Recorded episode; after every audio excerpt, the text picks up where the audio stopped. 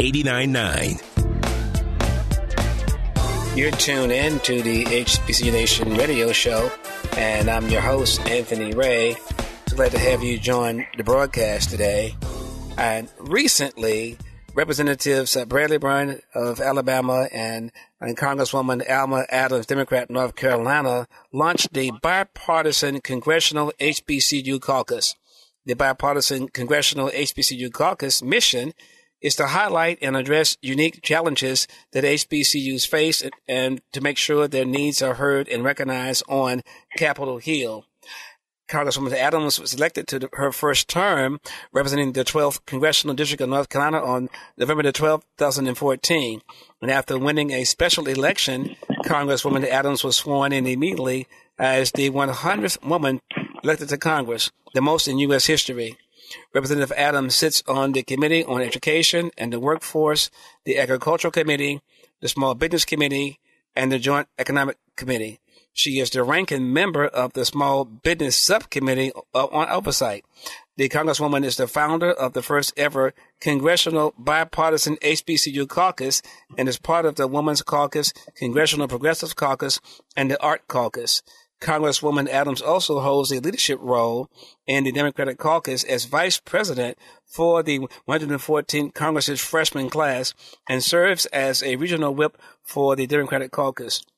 Throughout her career, Representative Adams has promoted quality education for all students, spearheading legislation to boost funds for HBCUs and provide nutritious breakfast in schools while supporting increased pay for teachers.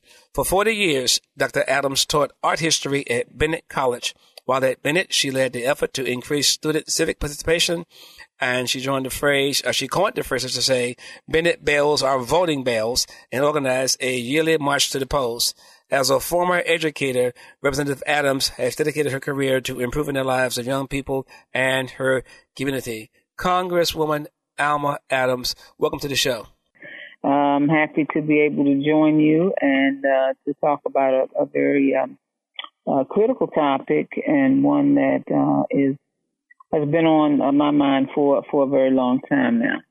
Uh, we're just blessed to have you. What an honor it is to have you on the show. And thank you so much for taking time out of your very, very busy schedule to join the broadcast today. Congratulations on, on the recent launch of the bipartisan congressional HBCU caucus. Uh, take a moment just to uh, kind of give us the, the backstory and all of this, how you came up with that and gosh, and, and teamed up uh, with Representative uh, uh, Bradley uh, um, from Alabama. take a moment just to just, just set things up for us and talk about how you came up with the idea and what, what it was like um, putting this all together. Well, thank you. Um, thank you for your question. Um, you know, I spent, um, as you mentioned in, in um, your introduction, uh, 40 years on the campus of Bennett College in Greensboro, North Carolina. I'm a graduate uh, twice of uh, North Carolina A&T State University, mm-hmm. um, and um, I did my PhD at the Ohio State University. I was able to do that uh, to go to Ohio State and do well because of the North Carolina A&T. So I mm-hmm. know the value of our HBCUs and um, how they take students like me from a, um, from a, a first generation college student uh, from the ghetto and to um, uh, give you an opportunity. And that's really what uh, our young people need. Um, throughout my time um, at at Bennett and and uh, having worked with students for these many years, I have learned that um, access and affordability become uh, really key for them. Uh, a- access is one thing, and that's a good thing. Uh, but you um, you also need to be able to afford to go, and many of our young people can't afford it. But there are some unique challenges that our schools face um, and we have a unique population that oftentimes other colleges and universities um, will not um, look at these students or take the time to uh, provide what they need. So the, so the caucus was um, was was organized uh, with those schools in mind uh, to create a national dialogue um, around uh, not only what they have done historically, but what they're doing now um, to educate our Congress and our staff uh, here in, in Washington about um, the unique challenges that these schools have um, and how valuable they are to not only the economy and the communities that they serve, uh, but also to um, then create um, dialogue within the uh, the group, and we have over 50 members now mm-hmm. uh, to um, try to create some bipartisan legislation uh, that will help these schools uh, and the students who attend them. Um, Congressman Bradley Byrne, um, Congressman from Alabama, is a former community college president. He understands education, uh, so I thought he was a very um, uh, he was someone that, that I thought would be uh, very helpful to us, and clearly he he has some HBCUs in his district. Mm-hmm. Uh, North Carolina has more HBCUs than any state, right? And um, so that was a pretty good, uh, you know, pretty good collaboration. And so we've uh, worked to try to um, uh, begin this whole process of educating not only our colleagues but bringing other people to the table. Well, we just want to really applaud you, uh, Representative Adams and Representative uh, Byrne, uh, for your leadership and your vision to create a bipartisan congressional coalition to support HBCUs. That is so awesome. A lot of buzz out there. I tell you, when I first got the news, I was just so excited. Of course, I'm excited even now, and others are also. This is just awesome. A bipartisan HBCU caucus. So, uh, having said that, what is it like now? I mean, I mean tell, give, give, us an idea of what's what's on the agenda, uh, what you guys have uh, in, uh, planned uh, as you move towards to create this national dialogue, and and also in terms of educating other members of Congress and their staffs about the issues that are impacting HBCUs. Um, that we have already done. We've uh, we've hosted some roundtables. I've, I've had one in my district mm-hmm. uh, with um, presidents and representatives from from the um, schools.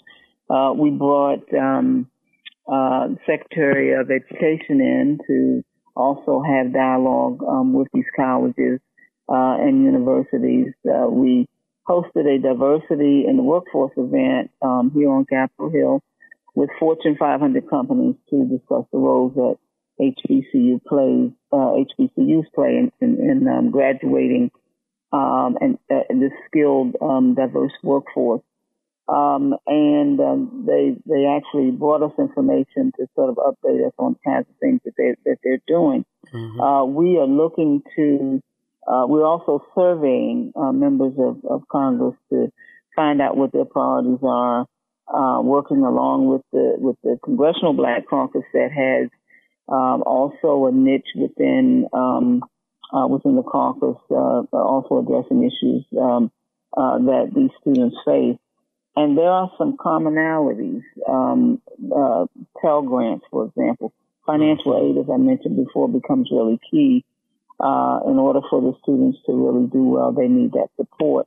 A large number of, of students who attend HBCUs are first generation college students um, 85, 90% of them on their campuses receive some financial aid. Mm-hmm. I know, of course, my background's in art, uh, but we can all count and right. we need, we need the support of uh, Democrats and Republicans in this process, especially um, if uh, when we get to um, legislation that we might need to to have passed. And so, bringing people to the table on the front end uh, to me makes a lot of sense. Uh, to make sure that they understand. You know, I found that people sometimes uh, don't do what we need to do because we're just not, we, we just don't know. Mm-hmm. And so education becomes key. Um, just last week here in the Congress, the um, uh, the Morrill Act uh, the the oh yeah mm-hmm. uh, the, the 1890 school right. celebrated um, 125 years of the Morrill Act, mm-hmm. and so um, the, uh, the the those colleges and universities came to Congress to testify mm-hmm. to the before the um, Agriculture Committee. I'm on that committee, right. so we were able to uh, hear firsthand uh, from um, the leadership at these schools mm-hmm. to share with the Congress not only uh, about uh, what they're doing, but their plans for the future and so forth. A lot of folks just don't know, That's and true. so the, this uh, caucus um, is really going to uh, try to make sure we put a lot of time in educating uh, our various publics so that when it comes down to um, like I said, legislation and that kind of thing, that we'll have we'll have the support that we need.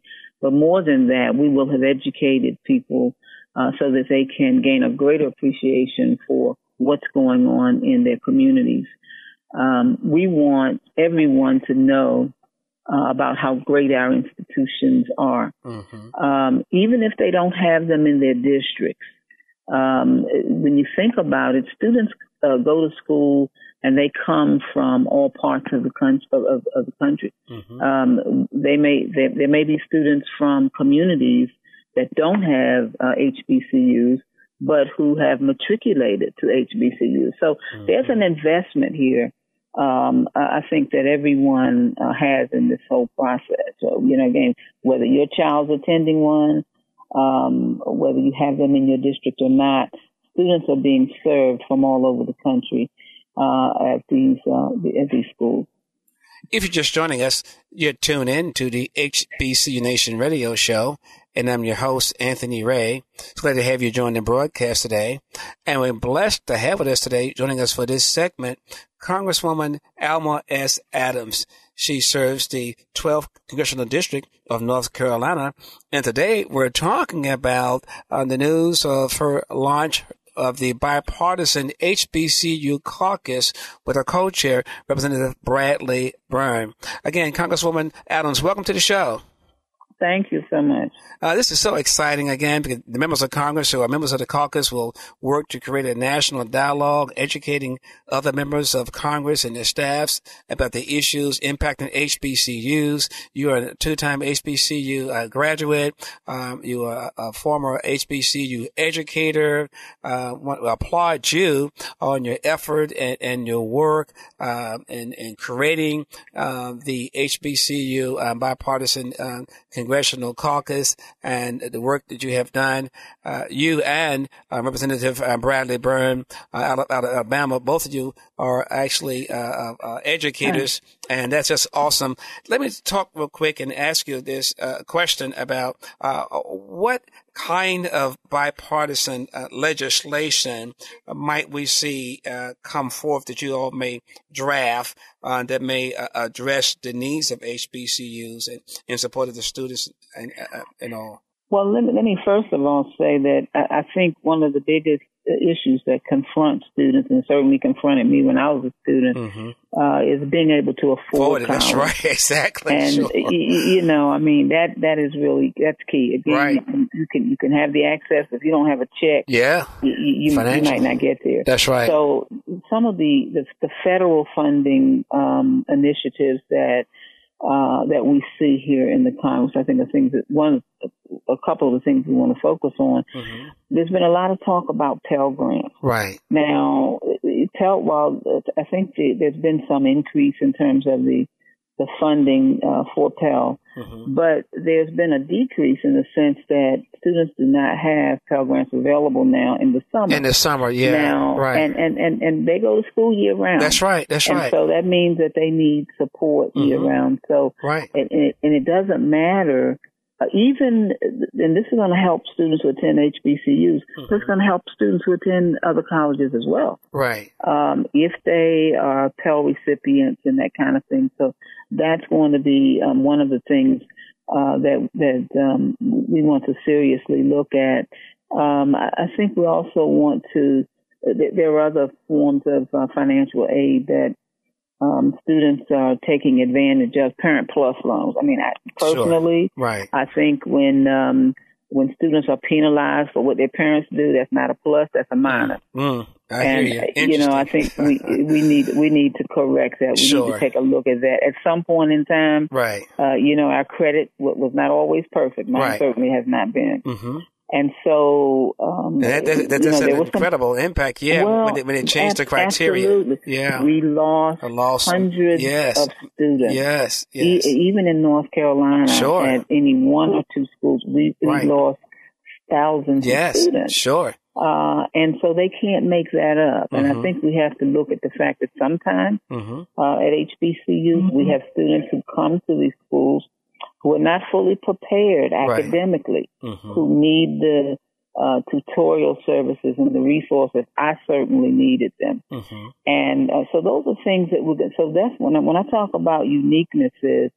Those are uniquenesses, but those things uh, should not be used uh, to keep a student from um, from going to school. Mm-hmm. I mean, you have to give them an opportunity. You give them an opportunity, they'll show you what they can do. And mm-hmm. so those are some of the things that we'll be look, looking at that we um, that I think that we can accomplish. Mm-hmm. Um, you know, I, I, still think we need to look at what's going on with the with the interest rates. Right. Um, right. That that's another thing I think we need to reevaluate, and uh, we'll be looking at those things as well. It's just great news. A lot of buzz out there. Again, uh, major kudos to you on your efforts uh, to create this uh, uh, idea of forming a bipartisan HBCU caucus. Understand when you first launched, you had 30, 37 members. Now it's up to 50 members of Congress who are a part of this caucus. That is so awesome. A, a bipartisan congressional HBCU caucus who would have ever thought? and, and well, I'm well, just, you know, really, this is just incredible news, Congresswoman. Well, uh, you know, I think it's, it's absolutely necessary that in this Congress, mm-hmm. and maybe if we had been working together for uh, as many years as Congress has been uh, developed, then right. maybe we would have gotten more, could we could get more done. Mm-hmm. But it, it's it's really going to be important. I mean, you know, you count the numbers, right? Um, it's it's not going to be Democrats. It's not going to be Republicans. Right. It's going to be us together. That's right. Uh, trying to make sure that we do what's necessary for for these uh, young people. Mm-hmm. Uh, they deserve an opportunity, uh, and I think that um, again, if we if we can get people educated, uh, then we're going to see a better result in terms of of their contributing uh, to our economy and that kind of thing. We don't need young people leaving school with an astronomical amount of debt. Mm-hmm. Uh, they're having to move back in with their parents. They're not contributing to the workforce, and they've got a lifetime of debt that they're paying off. We need to correct that. Um, you know, if we can bail out Wall Street, we can mm. bail out these students. That's right. And I just think that we need to be a little more sensitive and compassionate as, as it relates to them. Awesome. Congress. But you know what? I just mm-hmm. wanted to mention also, yeah, I wanted to mention that we have two, uh, I have two, um, uh, Democrat vice chairs. Yes. And two Republican vice chairs as mm-hmm. well. So, wow. you know, we, you know, we're trying to, uh, get on the same page uh, because this is uh, this is really a, a critical need. Mm-hmm. Now, I understand that uh, you know, uh, Democratic uh, vice chairs is Congressman Bennie Thompson, Democrat Mississippi, and Congresswoman Terri Sewell, Democrat Alabama. They're mm-hmm. vice chairs. Now, now, who are the Republican vice chairs? Uh, let me see. I'm trying to think who are our Republican vice chairs. Mm-hmm. Well, the most important point is that you have two. Okay. Westmoreland. Right. Representative Westmoreland. Mm-hmm and uh, Representative Forbes. Mm-hmm. That is just awesome. Again, uh, congrats to you and all that you uh, are doing there up on the hill. Appreciate that. And uh, hopefully that uh, when you guys are recess and you come back home, might get a chance to have a cup of coffee with you. Because I'm, I'm, I'm right down here. I'm, I'm, I'm, down here in North Carolina. I'm here down Elizabeth City State University. And so, okay. yeah, so we can we'll, we'll figure something school, out. Yes, yes, yes, yeah, absolutely. Yes. Well, let's plan on doing that. well, that. let's do that. Yeah. We'll do that. that. That'll be an incredible uh, honor and privilege for me. Congresswoman Alma Adams of the 12th District of North Carolina. Uh, she's the founder of the first ever congressional bipartisan HBCU caucus. Thanks so much for joining the broadcast today, and thanks for all that you do. And thank you for uh, being a, not only a great resource, but um, uh, for reaching out and, and educating the community. We appreciate that very much.